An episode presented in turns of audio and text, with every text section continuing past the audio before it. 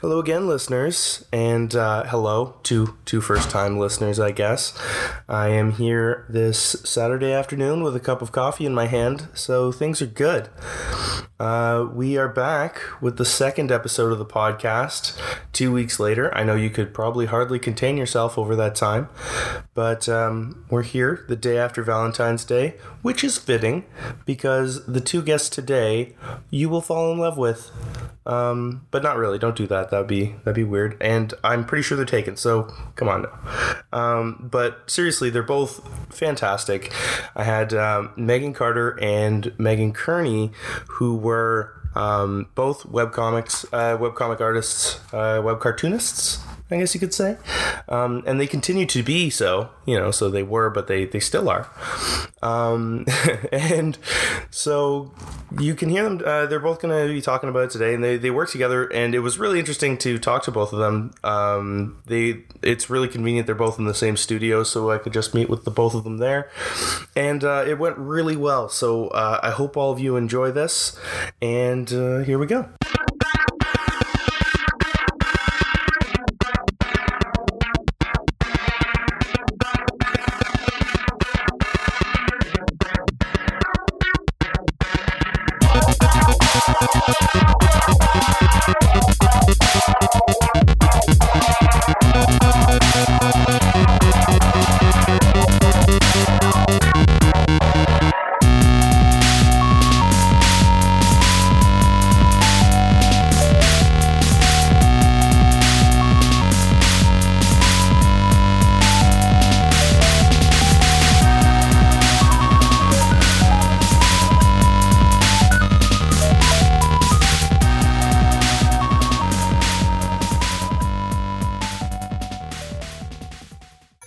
But uh, okay, there we go. We are up and running. Let me just sort of adjust the stuff here and there.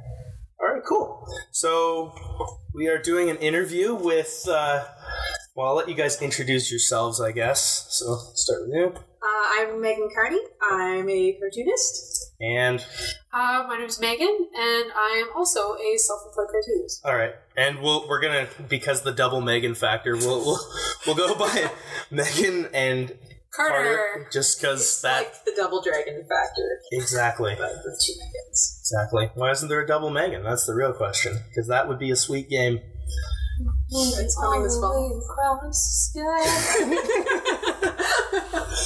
All right, and uh, you guys are both web cartoonists. I guess that's the, the connection there. That and you guys, you know, work out of the same studio, so it's super convenient to get you guys on the same interview, which works out well. To walk a whole three paces to Yeah. reach each other's desks. Yeah, I know it was it was a bit of a trek, but we did it.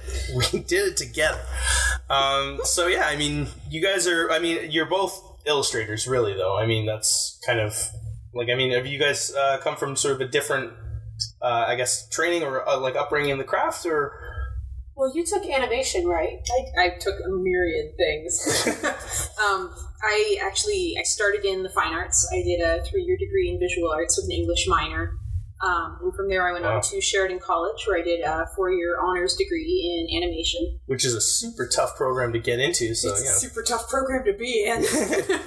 kudos on that. Um, and then, as we were talking about earlier, I did a year of night school courses uh, with Ty Templeton. Yes, And which is here our we are connection. today, Yeah, we are both alumni of the the Ty Templeton School.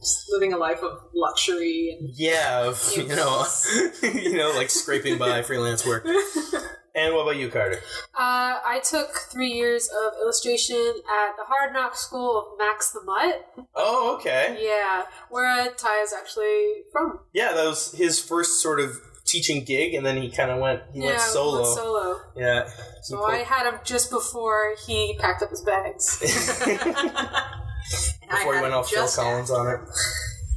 And uh, yeah, so that that's your your training then is from there. yeah, I took uh, illustration for sequential art, so I actually studied the the whole nine yards on like how to do comics there. Okay, cool. I actually took a tour there when I was sort of sort of shopping for schools. I, I have a very minimal visual art background, but I went to school at uh, Humber ultimately for like a two year program, which I can't really recommend. I mean, I, I don't know. It's it's a good starting school if you if you want to go and do more school, which wasn't what I wanted to do. Max the Mutt actually seemed like something that was a little bit more of a finish, like a polished um, sort of program in terms of you, with the three years you come out with a pretty strong portfolio and a, a skill set.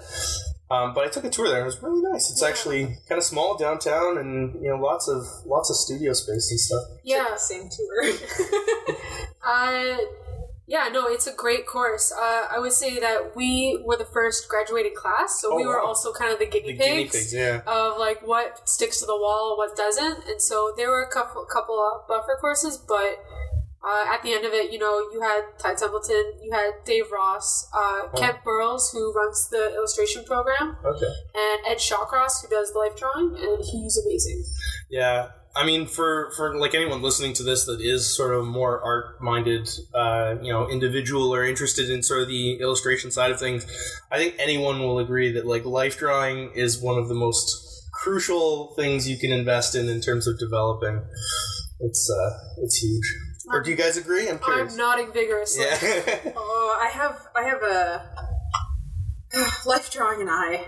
I get really nervous, so Oh, yeah. I just cried through four years of life drawing at Sheridan. I would just sit in the back and like cry quietly into my Conte because I had done fine art life drawing Yeah. three years before that, which is you know like oh how does this feel? right. Yeah. I feel the energy. So I was like, yeah, I'm gonna own this. And then it's like, I'm gonna need you to identify like all of the metatarsals. Oh. I was like, yeah. oh my the, gosh. the um, anatomical side of it. very that's- technical, very anatomical, great, very useful. Not at all what I was used to. yeah, no, that's got to be really stressful. I mean, because you don't even want to like.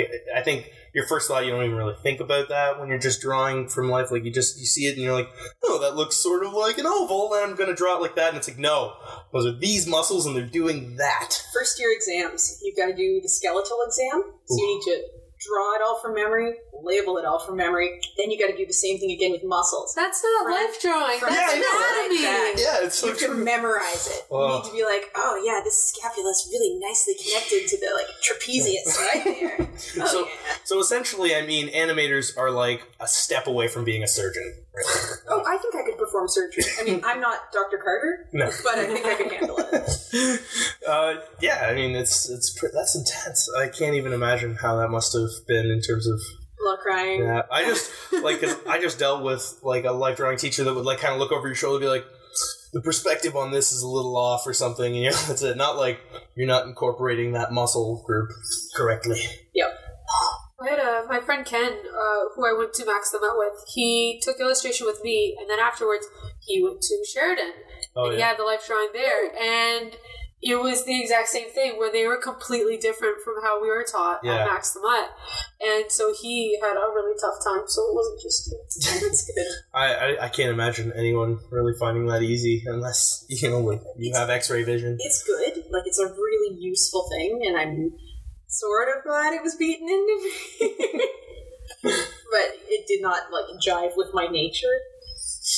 nature to cry. My nature to cry a lot and to be sloppy and quick. Yeah, which I mean, like I think animation it's animation's precise and quick. I guess. Animation's really precise. Yeah. So I mean, you guys, you know, you both have artistic backgrounds. Where I mean, where did uh, you guys kind of go from a career perspective that landed you to doing like web comics? So I guess I'll start with you, Carter. Uh, I 2010 I graduated in May. Uh, August Fan Expo that year. Right, Uh, my scripting teacher Scott Chandler came over to Scott me. Chandler, uh, like of, Of Two, Two Generals, Generals fame. Oh my Yeah. god! No, he was my scripting teacher, Wow. and uh, the first draft of my webcomic Takeoff was done in his class. And in August Fan Expo, he came up to mine and my table mate Selena's table, and he's like, uh, "You guys were the best in my class." And I don't want you guys fading away to just be waitresses or whatever. I want you guys using your degree. So, two months, I want you guys to start a webcomic. Uh, my tailmate Selena uh, went on to pursue actual paid work, but I was already is, you know, you can't, you gotta yeah. respect I'm not that. gonna argue with that. Uh, but I was already a big fan of webcomics and the craft of webcomics, so I just took that as like, all right, that's my motivation. I don't want to disappoint Scott. And within Yeah, two talk- months, I started Takeoff. Wow, that's awesome. You got a mandate from Scott Chandler Yeah. to make a webcomic. That's there's like very few like there's I can't think of a much higher calling than that. I'm picturing like the Annunciation, like Gabriel's there. oh my god, like with the Megan planting Carter. it's like you shall make Yeah, You webcomics. shall bear a child, and it shall be called Takeoff. exactly. Oh my god, that's amazing. So yeah, you Were you guys there? Yeah, we're the angelic chorus. You don't recognize me without my robe. That's that's really awesome. And so you really kind of just launched right into it. That was the, Yeah, that was. Yeah. I was. I think I was probably like looking for an excuse to for the launch, and Yeah. that was it. Yeah, I mean that's the that's the kick in the in the pants that yeah, you need. absolutely. Really. Wow. And uh, what about you, Meg? Um, well, fewer angelic choruses. um, Sheridan does a, an industry day at the end of things. They because the Yeah. fourth year is spent creating a thesis film, um, and they have like a big Which- film launch. Hey, you did like an animated short thing, right? Uh, yeah, I did an Yep. animated short called "Once Upon a Winter Wood." Which I've seen. It's fantastic. Oh, thank you. It's actually done pretty well. Um, It's super nice. So, uh, because of that film, uh, one of my professors, Nancy Beiman, uh, formerly of Disney, um, introduced me to a group of people from DreamWorks. Uh, and they asked if they could actually take that film for a Best Student Films of the Year showing, which made my ego like. Get I was gonna say, yeah. like, so how is this less angelic? Because I mean Yeah. that's pretty huge too. because of where I wound up. Oh. um, and like in third year, uh, I'd been invited to interview with Pixar, so like exciting things had happened. wow. But uh, so I graduated, and I was like, "Yeah, here we go." Like DreamWorks wanted to see my film. This is gonna be good. It's gonna be good. Two months later, it's gonna be good. Oh Three no. months later, gonna be real good. Um, And then just sort of so the, the, this, the momentum sort of faded. well, I was I was job hunting, and I was actually I was working freelance for Jib Jab. I was doing animated e cards Okay, um, yeah. from wow. home. Okay, I, I Uh, feel like I know that name. Is that the They they're the funny e card. Right, right, right, They yeah, actually do really nice stuff. Cool. Um, I think some friends of mine are still working with them, but it was not a really high paying job. I needed I wanted something full time, uh, and I wound up going into mobile games. As the art director at a small company. Oh wow, Um, it's a cool title anyway. It's a yeah, nice it was a good title. Yeah. Uh, They kind of brought me on with the idea that it would be primarily like character design and character art, but it wound up being UI Uh, user interface for people who aren't in games, uh, which is a design job, yeah, not um, an art like yeah, uh, not a creative art job. Yeah. It requires a really different mindset than what I had, so I was not really happy in that position. Um, Not to mention, I mean, like you're you're like it's not even your technical training, right? I mean, like No, not at all. there are people that go to school just for understanding user interfaces and stuff like that. That's it's Well- really a wheelhouse that's like completely separate. So My boss later told me that he hired me because I seemed cheerful. So maybe not the best hiring policies there, but it was fine. Actually, um, we actually currently have a former coworker of mine here in the studio now. She's still working for the company, but now her desk is here. oh, well, that's awesome. so you kind of get the best of the best of both worlds with that, which is pretty sweet. So I left. Um, I left that game company um, actually right before we opened up the studio here, Oh, okay. and I've been here ever since, working freelance. And you decided to it. go the freelancer route. I love it. Yeah.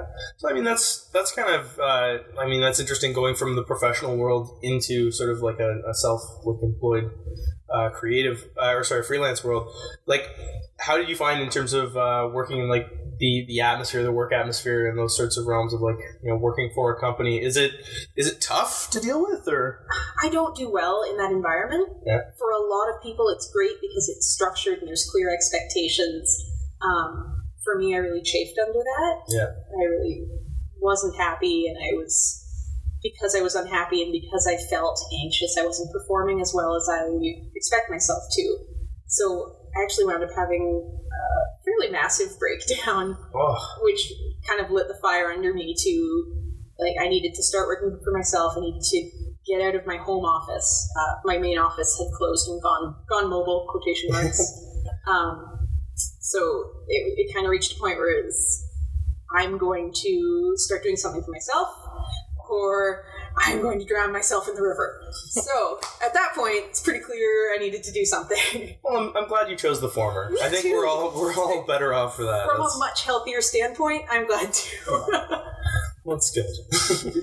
but I mean, you guys both ultimately sort of landed on webcomics very specifically. I'm curious, like, what kind of uh, stuff, like, or what influenced that decision to go that route? Like, why webcomics? Other than you know, not Scott, not Scott Chandler telling you to, but like, I mean, what influences in terms of webcomics? Like, why do you think that medium is something that you wanted to work in?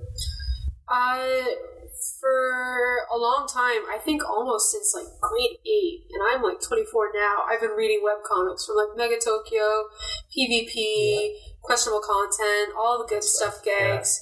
Uh, and at this point in time, like where we are in the market for like independent comics, webcomics is just kind of the natural place to be Yeah, where it used to be like, oh, well, make a mini comic, bring it to a publisher, blah, blah, blah. yeah, Uh, try to self publish or bring it to shows. Now it's make a web comic, get it out there because people are going to see it online, and then, you know, go the convention route to start paying money. yeah, yeah. I mean, it's building an audience is a huge thing now, and we're gonna get into that a little later because I really want to. I'm curious about both of your guys' perspective in terms of building an audience and what you find works and doesn't. But um, also, you, Meg, what did you find in terms of about webcomics? Like, why did you decide to go that route? it just made sense. Like, um, I had done like a self-published comic when I was younger, Yeah. and really not seeing a lot of returns on that. Like, oh, now I have a pile of floppies. What do I do? Yeah, And I thought it would be a lot of fun to do something. I wanted to do a long-form story. I wanted to do Beauty and the Beast. I'd been thinking about it for years, and wanting to do it, but not having the confidence. And I realized that this is a way I can have a journeyman piece. I can have feedback on my progress as I go. I can put it in front of people who might want to see it. This is a way for me to learn my craft, and hopefully, when I come out the other side, uh, I would be ready to be working professionally. That's a good point. So, I mean, it's kind of both uh, like a creative, I guess, training exercise, and as well, it's you know, it's a it's a passion project. It's something that you can do and, and stand behind as a body of work. You know, so I guess that that works out well. How do you guys find in terms of the cost of it? You know, as opposed to publishing comics, which is pricey because you know you have to go to a printer and spend all that money and you know have that all those boxes of comics that you have to find how to get rid of. How do you find like the like the upkeep of like having your own website? Uh, when I now it seems like nothing, but like when I first started Takeoff, I was just hosting it on my blog spot, Oh, okay. and it wasn't until I started in November, and it wasn't until the following May that I finally had to like drag my ass up and be like, all right, let's make a website. and it was really painful, and I had to get a lot of help from uh, a friend of mine who was involved with web design. But uh, now there's like there's virtually no upkeep once it's set up. I, I use WordPress and Comic Press, which is Yeah. one of the defaults with uh, uh, webcomics. Yeah, what is Comic Press? I'm not familiar with that. Um, WordPress is a blogging software that you Yeah. basically apply to your host, uh, Right. and then Comic Press is a plugin that Oh, okay. you uh, download to WordPress. I'm using the worst jargon whatsoever because I haven't done it in years. Well, I mean, but uh, it's a it's a plugin for WordPress Yeah. that basically formats the site. that makes sense to me anyway. I don't really know about anyone listening, but Yeah. Sorry if you don't. If you don't know, you're probably listening to this on the internet, so look it up. I mean, come on. Just look up every tutorial you can. That's how I did it. It's like, I what's a plugin? Get plugin? you to teach me that. Uh, you're gonna regret it. I regret so many things about our relationship. Story of my life. But uh, yeah, there's virtually no upkeep with it uh, once it's set up because a host and uh, what's it called, a domain name, Yeah, it's uh, relatively cheap. every two years to renew for like 40, 80 bucks. Yeah, I mean that's virtually nothing. For Yeah. like eighty bucks, you might get like a proof of a comic. you know? Exactly. you'll get like you'll get like two copies. To, So compared to printing, uh, yeah, yeah, exactly. time. Printing a copy. Yeah, like. And um, do you find that's the same kind of thing for you as well, or do you, Uh, what is your route in terms of publishing your comic online? right now, I'm using a webcomics hosting place. I Oh, okay. know I should have my own website, Mm, but I am not tech savvy, and I do not have the money to hire someone right now. Yeah. So Well, it's, you have your domain name, which is I still do. just as usable. yeah, it's it's hosted on Comic Series right now. Oh, okay. Um, I do have my own proper domain for my portfolio and my professional work, and that's Yeah. kept separately. So Right. I've got that at least. Yeah. So I guess it's like you you find it's important to kind of keep your personal sort of online presence for you know like your portfolio just as, a, as an artist and illustrator separate from the comic. You want it to stand alone. Yes. Yeah. yeah. And I guess that's probably important. I mean, you know, you want to make sure that you want to have a certain amount of separation from the artist and the products, right? I mean, like, you know, obviously you want people to identify you as the creator, but you know, it. I think it probably doesn't seem that professional if it's just like, oh, here's my comic, and you know, here's my, you know, fine art. Yeah. my life as well. drawing. Yeah, exactly. Here are my life drawings. Seven well. foot nude. There we go. Perfect. no, um, I, I guess I, I do have links to the comic from my portfolio, of course. Well, Um, yeah. But I like my portfolio to be self-contained because that's what I send to potential clients, and that's what course. I shop around. Yeah. And obviously, yeah, the the comic is a, a big part of what you would want to sell your, sell yourself. I mean, you know, as part of your what you do. I would feel bad sending an advertising firm like, "Here, read 200 pages of comics and get back to me on Monday."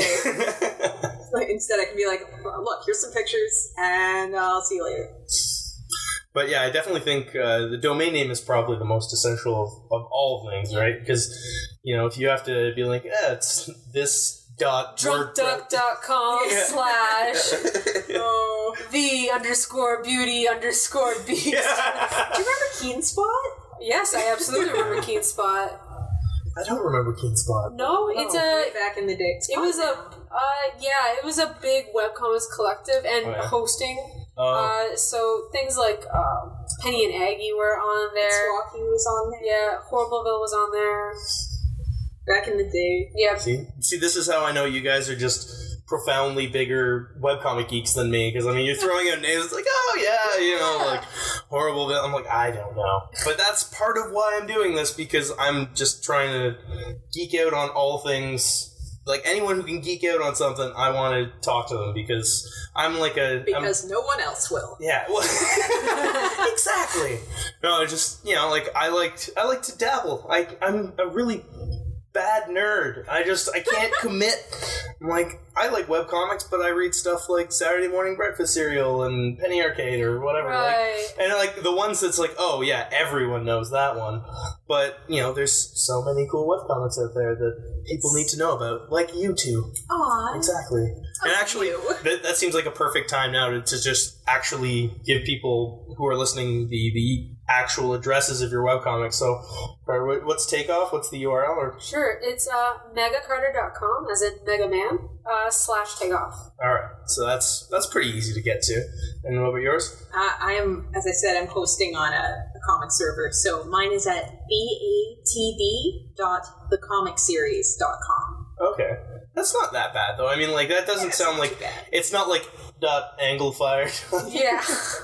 Oh, my dark past. High school Megan, her ears perked up somewhere.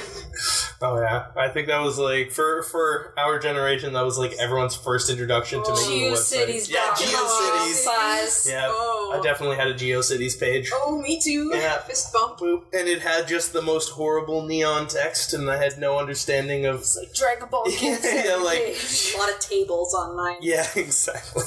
People, I think I might have burned some retinas if anyone was unfortunate enough to actually visit it. I was always going way over my bandwidth, and the site was crashing constantly. Oh, really? But that's a good problem. That's awesome. I had You had like a big, well-to-do Sailor Moon shrine. No, no, that was Leslie. Oh, I, Leslie. I had a notoriously well-known Pokemon fan site. Yeah. oh man! I ran I ran a uh, Pokemon site called Kokowa Dokoda, um, which people still email me about, despite Really? the fact that it vanished like a decade ago. That's hardcore fan. Someone wanted to buy it from you, right? No, um, actually, some of my readers that I have now, they found me because of that. Oh. Wow. That's super cool. Like, Because, like, I've always liked to liked to research. Makes me sound uh, interesting, but I was always like, I feel like there's more to this. I want to look into it, and then I can't- Pokemon? Well, because yeah, that's a whole other podcast. I could explain this. anyway, at any rate, I started collecting some things and importing some things from Japan that weren't widely available, and I put that online. And apparently, there is a rabid fandom for that stuff that's that super cool. still wants to talk to me about it. So you, your online origins are as a humble, well, not so humble Pokemon like fangirl.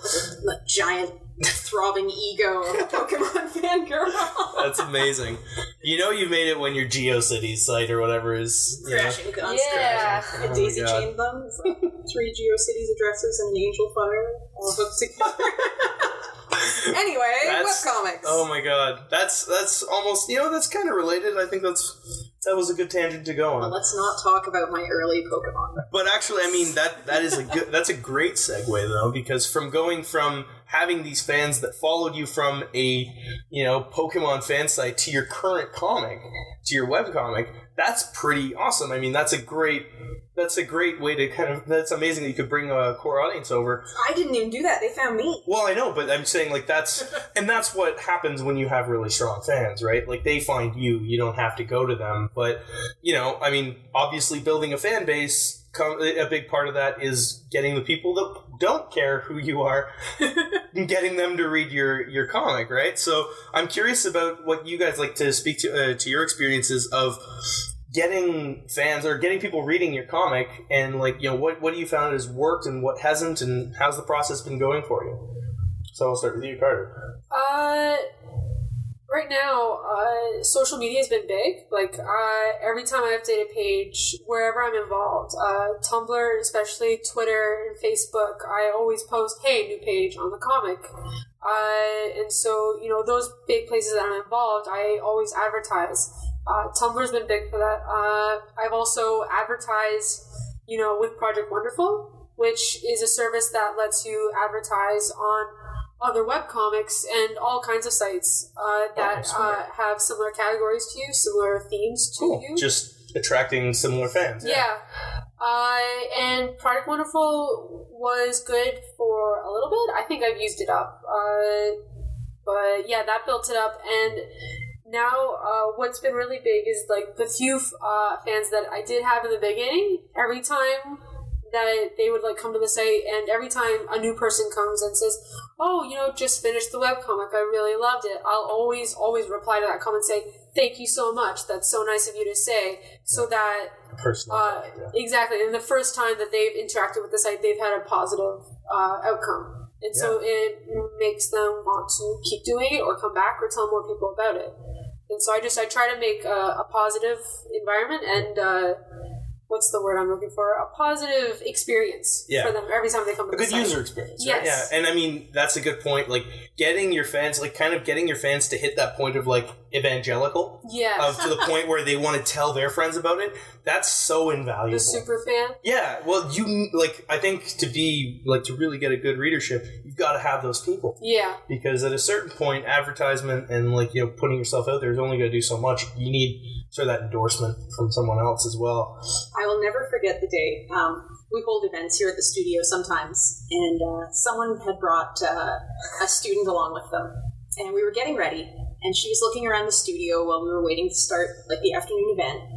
And she came into the room with like eyes like dinner plates, and she walked Yeah. up and said, "There's a big takeoff poster in the other room." And we said, "Oh yeah, yeah, that's um, that's Megan Carter's desk." She said, "Megan Carter works here," and she was so excited. It was oh, hilarious. she's so adorable See, that's that's awesome. And I mean, like, that's got to be the thing that you aspire to, especially to have those kind of fan- like. I know for me, like wanting to do comics and wanting to do story, just tell stories. That's what I want more than anything is to have that person come to you that is just like the the work was so impactful that it meant that much to them that they really care. That's got to be a really great feeling. It's it's amazing, and uh, it's a big thing when um when I've said this to Megan a couple times, and uh, I've learned this a lot. Where when you create something that's very close to your heart and something that is undeniably basically you, uh, you are without even trying going to attract people that are like you. Mm. It's And so, so- true. When there's like a jerk who runs a comic and he's like, "Man, all my fans are like, can I cuss on here?" Oh yeah, go. Yeah. I don't fucking care. All right, uh, man, my fans are assholes, and I don't know why. Like, they just won't shut up. And it's like, It's gotta be. It's your fault. Yeah, well, like that's a good point, right? I mean, like There's if only you're the one reason they keep coming back. yeah, if you're a jerk, the jerks are going you are to going to attract to jerks. you. Yeah. And so I've been really lucky that I've attracted, you know, people who are like me and people like I just I uh, get along with really Yeah. What does that tell you about the guy that he, if like they're like him and he doesn't like them? It's like, you know, Guess maybe you should what? maybe you should look in the mirror. Yeah. and uh, like, and what about you, Meg? Because I know you're you're pretty you're pretty new in that your comic's been around a little over a year now, right? Yes. Starting in, yeah, a little over a year, about a year and a half now. So I mean, you've got I guess a little bit of a different perspective. I mean, part of you haven't been that much longer at it, but uh, enough that you know you've kind of been at it about twice as long as I have. there you go. Yeah. Yeah. I mean, how have you found that uh, there's like the growth process? Has it been uh, really difficult in the initial phases, or I think it's it's interesting because I'm doing a long form narrative, which is naturally way harder to hook readers than like a gag a day comic. or yeah, something. yeah, that's Um, true. But I'm lucky in that because I'm working with uh, a well known fairy tale, Yeah. there is an entry point for a lot of people who are already interested in that story. So they'll I'll get some who come in just oh they're excited because it's Beauty and the Beast. Yeah. Great, I like everything Beauty and the Beast. They're lovely, and then I get some who come in who are kind of like, all right, what do you got? Yeah. Like, prove to me that you're as big a super fan as I am. Yeah, or prove to me that you you deserve to be you know covering this story that's meant so much to them. That is the most satisfying thing of all. Do you ever get people who are like trying to quiz you on Beauty and the Beast? Constantly, Yeah. Really? I am their queen. Um, no, no, that sounds that sounds really cocky. But, But- as I said before, research is important to me. Like I researched for about a decade Wow. before I committed to this, that's that's huge. and like some of that is that I was simply too young to handle what I wanted to do, Right. which is why it was such a long research period. But I've been playing with it since I was fifteen. Seriously, That's huge, and I mean that's that's you know an important thing for anyone you know like any creator that's sort of thinking about you know adapting something. Certainly, like because it's it's a very attractive idea to take something that's public domain and well known and be like, I'm going to do my spin on it, and people will read it because they know this thing. it's Yes. a built-in audience. Exactly, yeah, it exactly, is. and it's very appealing to do that. However, the the pitfall is obvious that if you don't come in really knowing your stuff, people aren't going to care. They're not going to be impressed. You're you not know, going to gain the respect of those people, and I think it's important to be worthy of your material, Yeah. to show respect for that, to be knowledgeable about its history, uh, but also to bring yourself to the table. I think it would be wrong of me to do a surface retelling. Yeah. Like, I I pour a lot of myself into this. I've given it a lot of thought, like the themes I want to examine, uh, the personalities of the characters. Like that's me. I'm using I'm using this structure to tell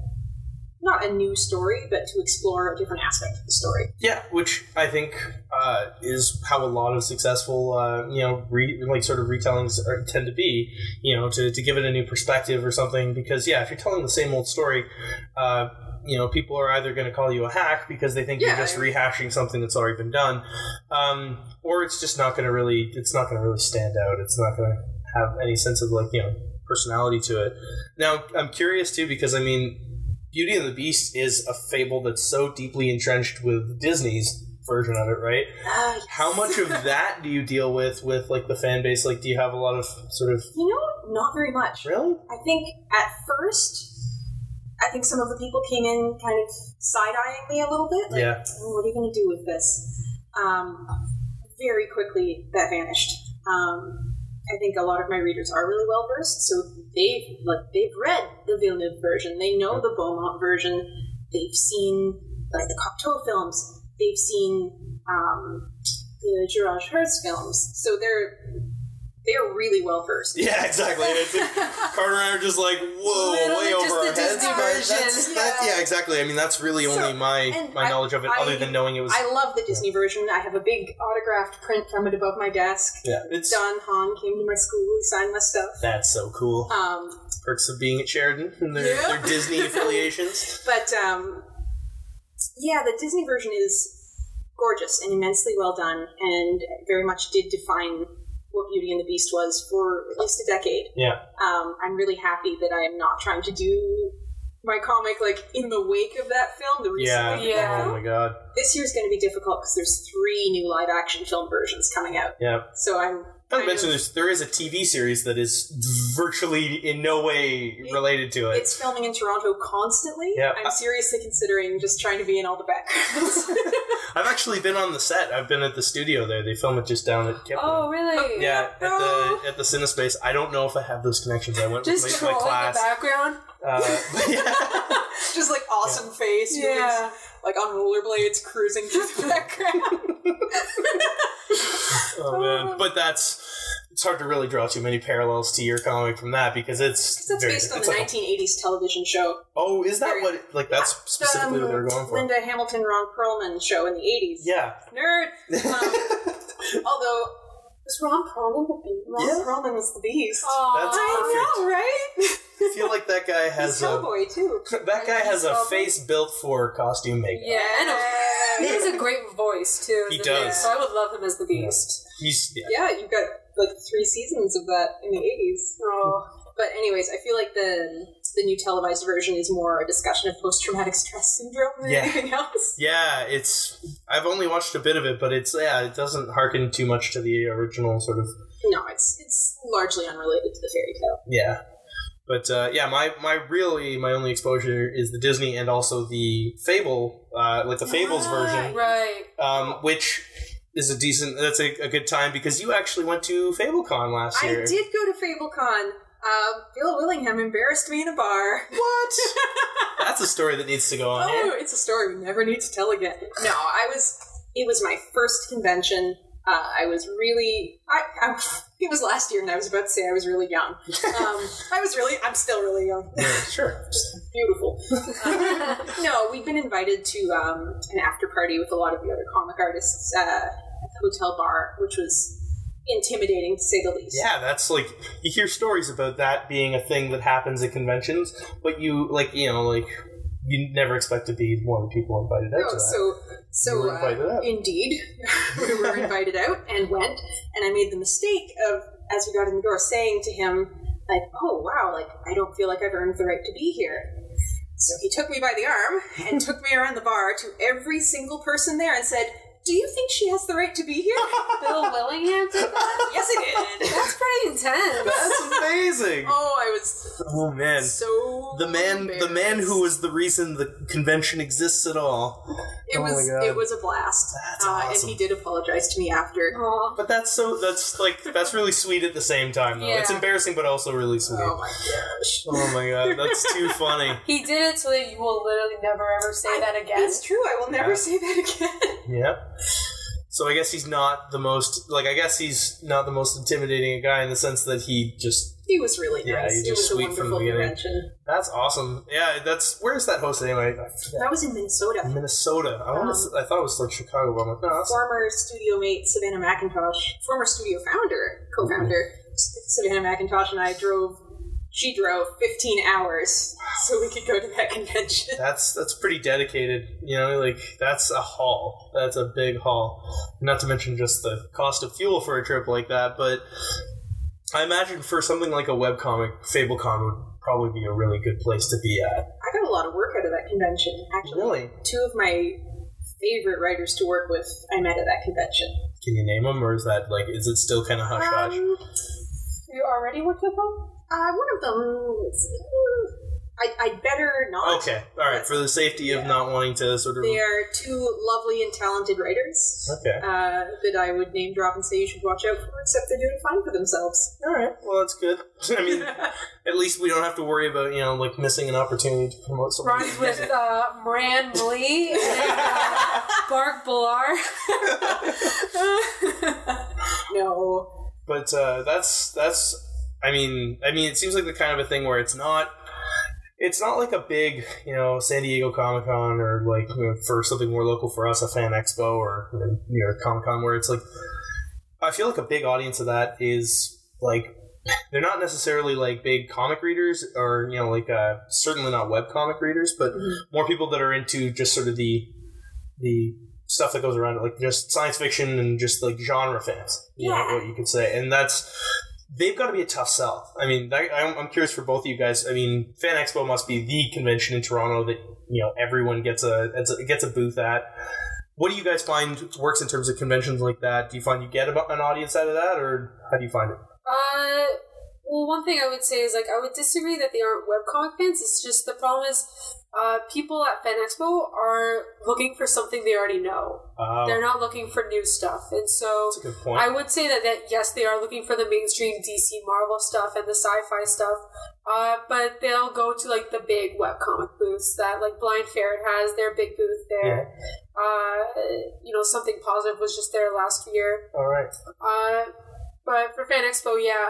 Uh, Takeoff, uh, this year I had the book at uh, Fan Expo, but I was basically just selling friends their copies. Right. Uh, I would say that a smaller convention, not super small now, but uh, TCAF, uh, I was, Yeah. I was uh, just, uh, how do I say this? I was just piggybacking off of my friend Agnes Garbowska. Yep. She, And let- she's, she's lovely. She's great. I love her, and she's been super helpful to me in that. Uh, you know, for I helped out at her table at TCAF, and in exchange, I didn't have to pay anything. I got to have my book there, Awesome. and I sold all my copies there, and I learned so much from Agnes about Wow. how to, you know, sell a book at a table to people. And I imagine that's really helpful. It's good to have, you know, someone a little bit more veteran Yes. kind of take you under their wing. Absolutely. I mean, um, with like say us, like Meg and I, we have the benefit of someone like Ty Templeton, who we did a class under. And I mean, he's a guy that's been established for years and stuff, and he will shamelessly self promote or like or shamelessly promote, I should say. Um, you know, students of his that are doing work and stuff like that. Have you found that you know stuff like that has actually helped you in terms of your readership or anything like that? Or, Fan Expo? Or no, sorry, I meant like with Ty's promotion and also the Fan Expo thing as well. I don't think that my work um, is really the sort of work that Ty's readership is interested in. That's a good. So that's a I good haven't point. had I mean, that. Um, most I people had that- that experience. Yeah, most people it is booth and conventions are people that have been reading like his Batman Adventures Yeah, or Spider Man or something much more like that. interested in the mainstream superhero stuff rather than the like introspective like mystery romance. When they're, and they're missing out. I yeah, mean, two let's hundred be pages of two people at a dinner table looking meaningfully at each other. um, so I but yeah, and aside from that, then what do you? How have you found in terms of Have you conventions? ever tabled at Fan Expo? oh, we did the winter one. Oh, okay. Oh, the yeah, okay. That just for me that did not yield it. I sold a lot of Pokemon buttons. It didn't yield anything for me. It was a big investment that didn't give me a return, and that was really frustrating. But since then, I've done a number of small shows. Right. Uh, I love small cons. The tabling fee isn't as expensive, so the investment is smaller.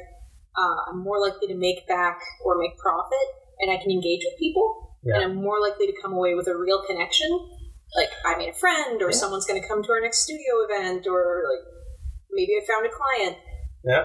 Whereas at a big show, it's kind of like I get to stand in this large room while people shout for three days. Trying to be this interesting thing among all these 200 other interesting things. Yeah, Yeah. and and like to be honest, it's the percentage of like booths at a convention that are really you know pretty easy to dismiss is pretty low. Yeah. Honestly, there's a lot of good stuff in a convention, and you know I firmly advocate that anyone that goes to these conventions, you know, like. I'd say you know skip the autographs with like the celebrities and stuff like that. As cool as it is, and get But, like- autographs with us. yeah, but like just really like you know really take your time in Artist Alley and talk to creators and see what they're doing and stuff and like you'll be you'd be amazed at the stuff that you'll end up coming across that you end up ends up being like fantastic you know um, but you wouldn't know unless you really talk to people and, and find out what kind of stuff is out there I can do five small shows for the cost of one big show. Like, Yeah. why wouldn't I do that? yeah and you must get a much better yield out of that It's way more fun. Bit Bazaar. Bit Bazaar, ten dollar con. what's that Bit Bazaar uh, is uh, a show hosted out of Bento Miso, which is a big studio space for indie video game creators. oh wow It's up on uh, Richmond Street West, and it's just this big warehouse building. There's a couple of them on that street. Uh, that's yeah. just Oh, this cool. little hub for video game indie creators. You can bring in a laptop and just work on your game. oh that's super They cool offer, you know, conference rooms if you need to have a meeting with a Yeah. uh, client. Uh, and recently, November, or December, December, December. uh, the first weekend of December, I think they had a uh, winter comic show. Uh, but uh, it was video indie video games, indie comic creators, and also like indie food people. Oh wow. Crafters and stuff too. Yeah. Okay. Yeah. And so uh, one floor was like illustration and some food, and then upstairs was the demo floor, where it was all games you could try, and people could, you know, show their wares, and also more food. Yeah, there was that um, That's a like d- that pot pie vendor. Oh my Oh my god, those, Those are really good. were So That's amazing. Actually, that's really cool because that's that's the kind of vibe that I I've seen in places like Montreal, where like if you Mm. like. I, I go to Montreal a fair bit. My sister lives up there, and she's in the Mile End, which is the coolest neighborhood I think in that entire city. But they'll do things like that, and they'll just like they'll just label it like a flea market, Yeah. except for it's practically a convention. It's like a convention for like you know handcrafted things, and you'll get comics there, or you could get yeah like It was handmade jams. It felt like It was felt like a church Christmas bazaar. Yeah. Except that everyone was really nerdy. that and that's awesome. See, I can't believe I didn't. I missed out on that. See, I'm. I need to be in the loop about that because I, I will never miss one of those again. we'll we'll hook you in. Yeah, and I'll be sure to plug it. You know, like on the podcast and online because that's something that people should be checking out. It was uh, it was odd when we were like first hearing about it and signing up. And they were like, "Oh yeah, you want to do Bit Bazaar?" I'm like, "What's Bit Bazaar?" It's like, "Oh, it's at Bento Miso." I'm like, "What's Bento Miso?" and uh, they're like, "Oh yeah, it's uh, so it's going to be a comic show." I'm like, "All right," and uh, the table fee is ten dollars. Or you know, if you don't have ten dollars, it's optional. And it's like, oh, These are my people. and I'm like, okay, maybe they're like using artists to like promote the space. That's Yeah. what they're doing. But then they were like offering like, and you know, if you've never had a table uh, to like show your stuff, we're gonna run a workshop on like how to run an artist How style to table and like table, what to that's sell. amazing. Which we signed up for and forgot to go to. Yeah, Wow, see, like- but I would have been super up for it. This is like that's the kind of thing that's Yeah. super helpful because I know, like I personally know so many people that are like you know fledgling artists and stuff that would love to do something like a convention, but they're so intimidated mm-hmm. and so scared. And to have something like that where you don't have to invest a lot Yeah. and you can you get help in terms of how to even do it. That's such a great way to sort of you know put a toe in the water and just sort of see if you like the experience. You know, that's Yeah. that's wild. It Oh was, man. a, it was a really positive space and a really positive experience. I would absolutely do it again. Oh wow! So I mean, ultimately, do you guys feel like uh, you know doing conventions? Uh, well, I mean, conventions seem like they're pretty essential. I mean, for a webcomic. Unfortunately, Yes. Really, is it that unfortunate though? I mean, it seems like uh, it's it's a, it's almost like a, a- like it's I don't want to say it's a workcation because it's not, but it also seems like it's a it's a networking event at the end it of the day, right? It is. I mean, it is an expense, but it, it from my experience, it's a fun it's a fun weekend. You know, like for the most part, you get to talk to people that are like minded. You know, do you guys feel that way, or like, what's your experience? If you, is it mostly positive or mostly negative, or Uh, I would say smaller shows. Uh, it's weird for me and Megan because you know we have original work, so we Yeah. have It's a harder sell. uh, Mm. so smaller shows are a lot easier to show something new and also corner someone to like tell them this is what my book is about. And even if they don't buy a book, it's like, well, this is what it's about, and if you want to read more, here's the website, here's a business card. I guess that's a big, big, nice, uh, or a nice part of that too is that you're really honing your pitching skills. Yeah, I got so lucky at a convention recently. Um, they had the whole voice cast of Sailor Moon was there for the 20th Ah. anniversary, and my booth was by the lineup for autographs. Ooh. So Stockholm syndrome set in, and people would buy things. Worked really well. That's so important. I feel like that happened even this year at Fan Expo from some people I've talked to that it was so jammed that people would just be stuck at your booth for a while and then be like, You'd bond to survive. yeah, exactly. And they'd be like, well, I guess I'll buy some stuff. You're pretty nice. that, uh, that happened at TCAF this year when I was with uh, Agnes. Uh, we weren't. Uh, TCAF's main floor, you know, there's the big aisle where all the comics, and then there's like the corner by the stairs. Right. It's like this little cubby, Yeah. and we were in the cubby. And at first, we were a little worried, but as it turns out, people would come in there just for like air, Yeah. and so we had we had uh, a lot of traffic just from that. Actually, um, I think Adam Gorham, a friend of mine, actually was in that nook as well. Uh, he was he, he was, was in piggybacking off of someone else. He I was think. in the raid room, so he was like directly behind us in the Yeah. glass room. Oh, okay, yeah, yeah. I didn't even know about that room. No, Wow. When was the last time you went to TCAF? It's I, I was there that year. It was before we knew each other. So I Yeah. like, cruised by your table and it's it's tough because like you know TCAF. It's well, that's the Toronto Car- Cartooning Arts Festival. Uh, Comic Arts Festival. Comic Arts Festival, yeah, and it's it's uh it's held in the the Reference Library of Toronto, and it's just a maze. Like it's so easy Oh. to miss things because there are all these like nooks, especially on the first floor. There's all these nooks and crannies, and you just find stuff. And you're like, I can't believe there's people here. Yeah. I found Jeff Lemire in like a side room. Like, and this is Jeff Lemire, Yeah. probably one of the most well-known, you know, comic artists in Toronto. You know, one he's one, One of their big most draws. Yeah, like he's a huge, huge draw, and it was hard to find the guy. Yeah. Yeah, so it's a weird festival. It's also awesome though. It's such a good time. it's so good. Yeah, and you just see so much original, cool work there. It's uh, like I'd say it's like if there was ever a, like a convention that I wouldn't miss, uh, TCAF. that's TCAF's the one. Especially because it's free. You'd be Yeah. stupid so not to much go. fun. Like, Yeah. It's really interesting, refreshing content. Whereas I think a lot of other conventions, you unfortunately with some of them, once you've seen it, Yeah. it's just kind of repeated. Well, I think um, what what I've found too is like going to a lot of shows in Toronto, you kind of get a certain level of convention fatigue, in that you see a lot of the Oh, same yeah. stuff over and over, and you know you got to do it. Uh, you know, any any artist that's trying to establish themselves, they have to keep going to these conventions and You don't have a plugging work. Exactly, but you know, as a as someone going in and checking out the work, you know, you you kind of get thirsty for something new, and you know, some of the conventions it's hard to find that. TCAF is definitely not one of those places. There's there's always something new. Well, they always say uh, when uh, when you register for a table, they always say that we value new tables over re- repeat customers. Yeah. Uh, saying that.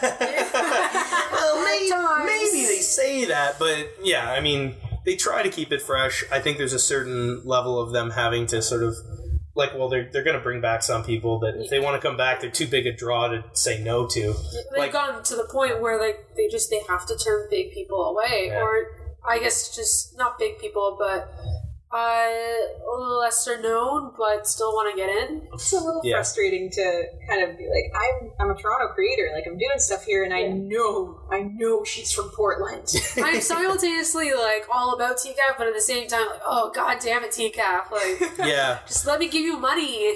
Yes. Take my money. Let me Yeah. sit in it. yeah, I guess that's a good point. I mean, I remember, I think it was, that wasn't last year, but the year before, they had, um, like, two guys that I, I had to go see, which was Fabio Moon and Gabriel Bá. Those are two of my favorite illustrators. I like, I love their art.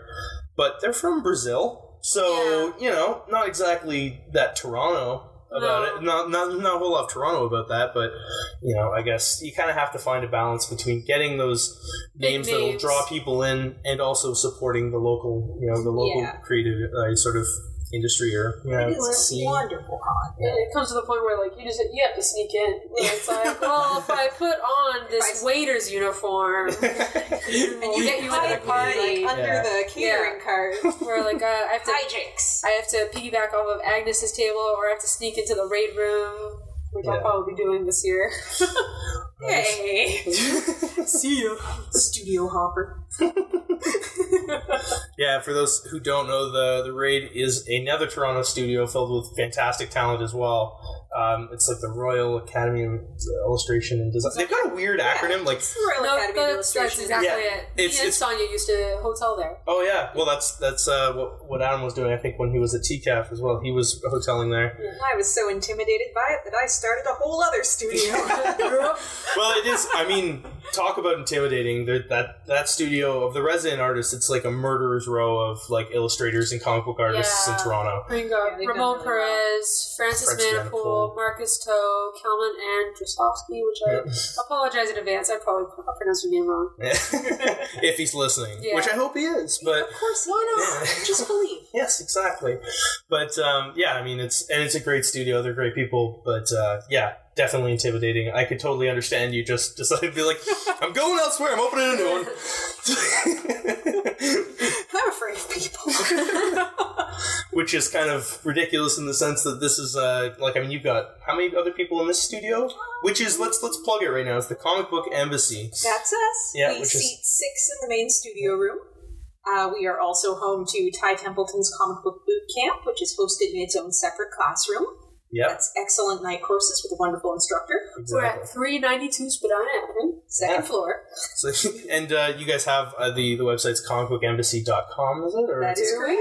Yes, yeah, we do. there is a website. yes, So yes, we have that. if anyone listening is at all interested or wants to get in contact, you can go to the website there, and they, there's means of contact there as Yeah. well as you know information about the the classes, which I can't advocate enough. I mean, as someone who is still pretty novice at making comics, but like miles ahead of where I was, you know, two years ago or three years ago, I owe a lot to taking that course with uh, with Ty. He just basically like it's like throwing a drowning person a life preserver because it's like you you like comics and you don't know where to begin. He's like, okay, here's what you need to know, and he'll tell you absolutely everything. And I feel like I'm promoting it right now, and maybe I can get some sort of like a cross promotion thing, and so I can technically do that. Uh-huh. But no, this is just me purely endorsing it because I I loved my experience there, and it was a fantastic a fantastic class. We've all studied under Ty.